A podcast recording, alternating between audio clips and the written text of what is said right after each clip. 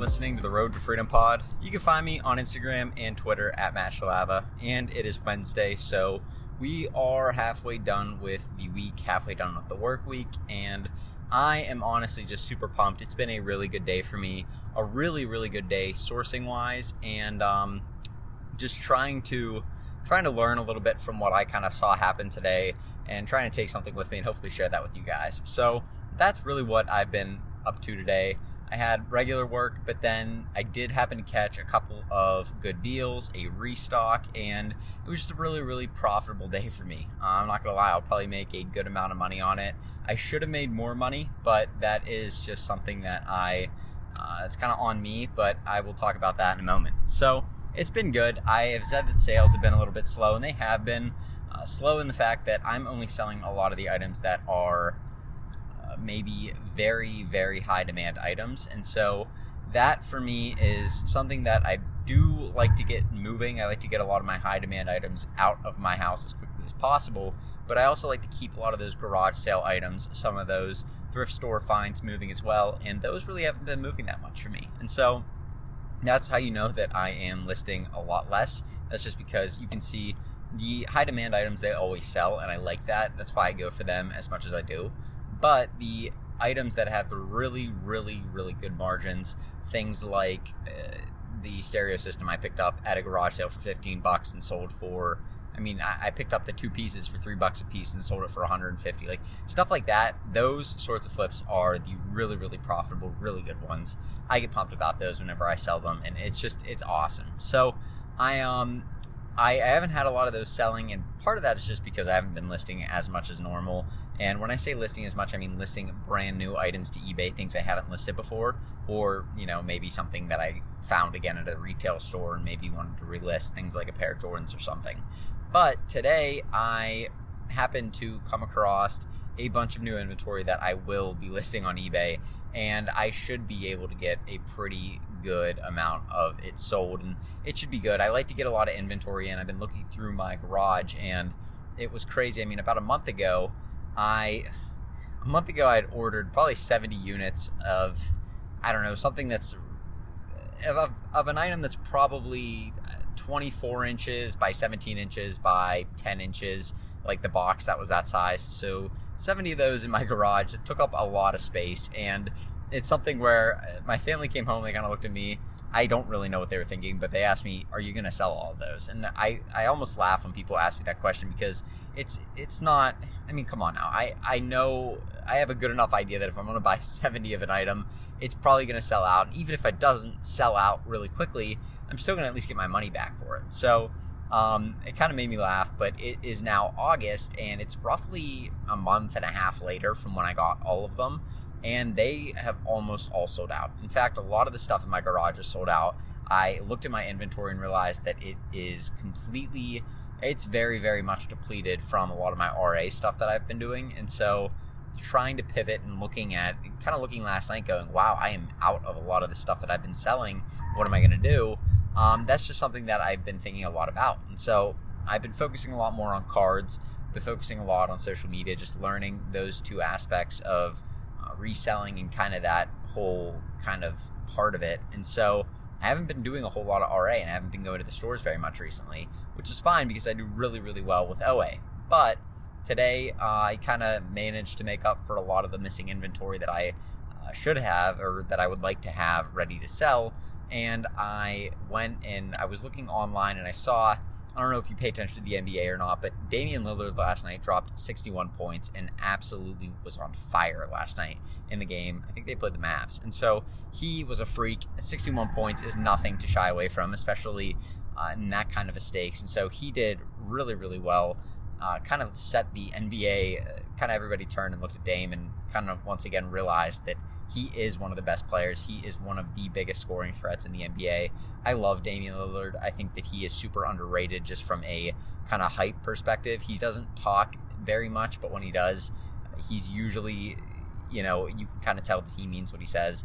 Uh, you can just look at what him and Paul George were saying the other day when Paul George, I think Paul George called him out on Instagram, and Dame just kind of roasted him and, and basically said that he jumps around team to team and really hasn't been able to win a championship staying where he started. And so I like that about Dame as much as I think that you need to be able to change teams and stuff.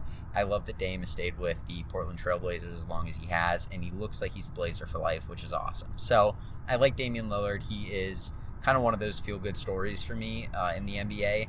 And to celebrate his 61 point performance, Adidas dropped a lot of the prices on his shoes down to $61. And his shoes are, they're not the best basketball shoes, but they're very good basketball shoes. And so I was able to pick up a lot of pairs of those on that uh, on that kind of drop they had. A lot of the pairs were sold out now. The ones that I was going for, I kind of looked at the sizes, did a little bit of quick research, and then bought all the sizes that I thought were going to be profitable. So I ended up coming away with 11 pairs of those, and I'm probably going to net, I don't know, 45, 50 bucks a pair on those shoes just today because they like i said they're good basketball shoes so when you're flipping them for 100 120 150 your buy cost is as low as mine was um, it's just it's absolutely ridiculous the kind of profit you can make if you really kind of jump into it. So I'm pumped about those. The other thing is that it's free returns. I don't really believe I'll be returning them unless they release like the Dame 7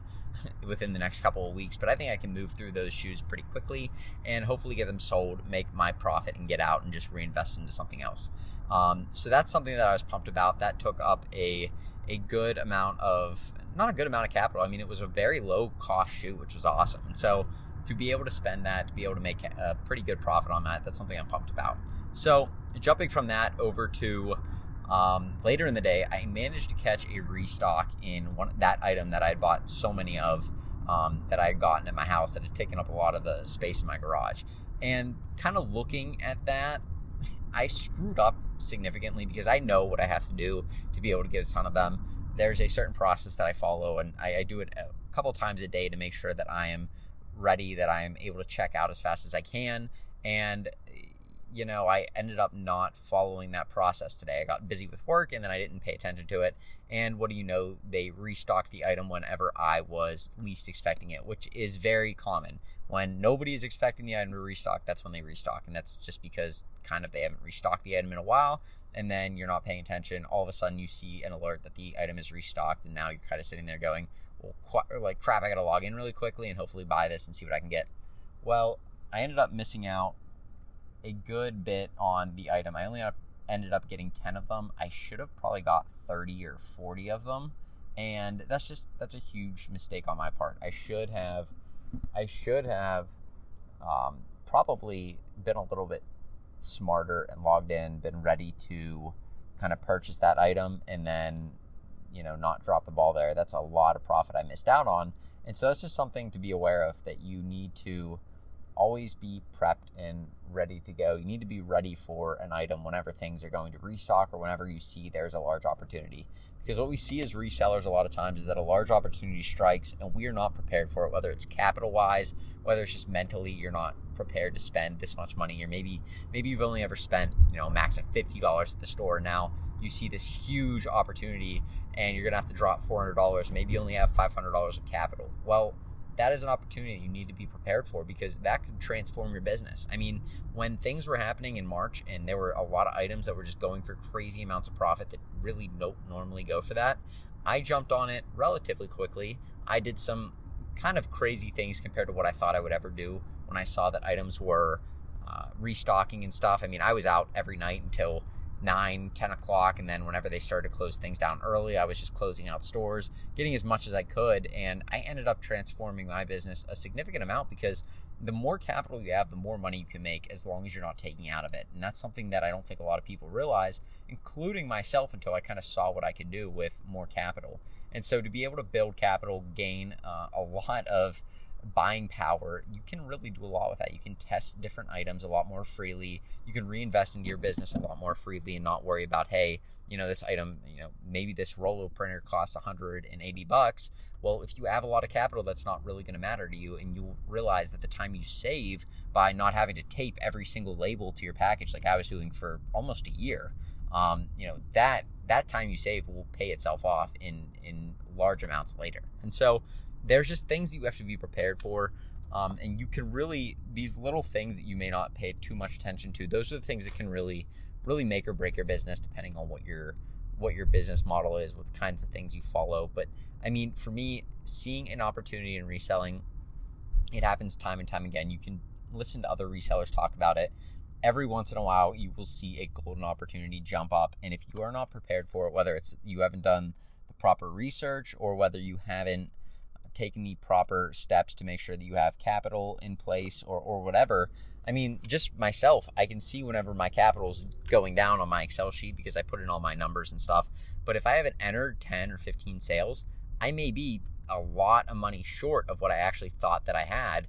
Um, you know, it may show that I have maybe a thousand dollars less or something than I actually do have to spend, and that could temper my spending habits and cause me to not to make as much money. So it is something that I think I think you need to be cautious of and you need to pay attention to is what you can be doing to make sure that you're prepared for situations like these huge opportunities that spring up every once in a while. So that's something I'm going to be paying attention to. I've been doing a lot of uh, monitoring of just different websites. I've been trying to learn as much as I can. I'm trying to keep up with my research. Um, just doing some research at lunch on card prices when I can. When I see a pair of shoes that I'm like, hmm, I wonder what that sells for. I'll look it up on StockX. I'll look it up on Goat. Try and keep up with current market trends of sne- of sneakers that have released and stuff. Just trying to stay on top of everything because it's really there's the knowledge you need to um, the knowledge that you could use in this sort of a, a business is endless and the more you have the more money you'll make so that's really what i'm pushing for right now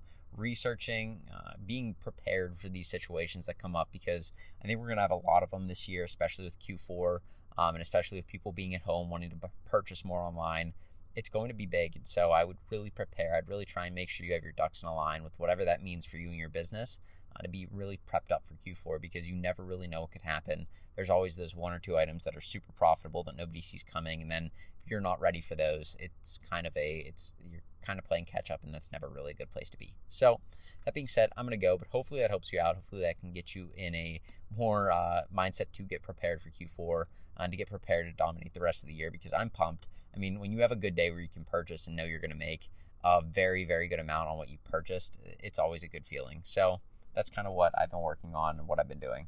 But that being said, I'm going to go. You guys have a good one. And I'll talk to you tomorrow with another podcast. Peace.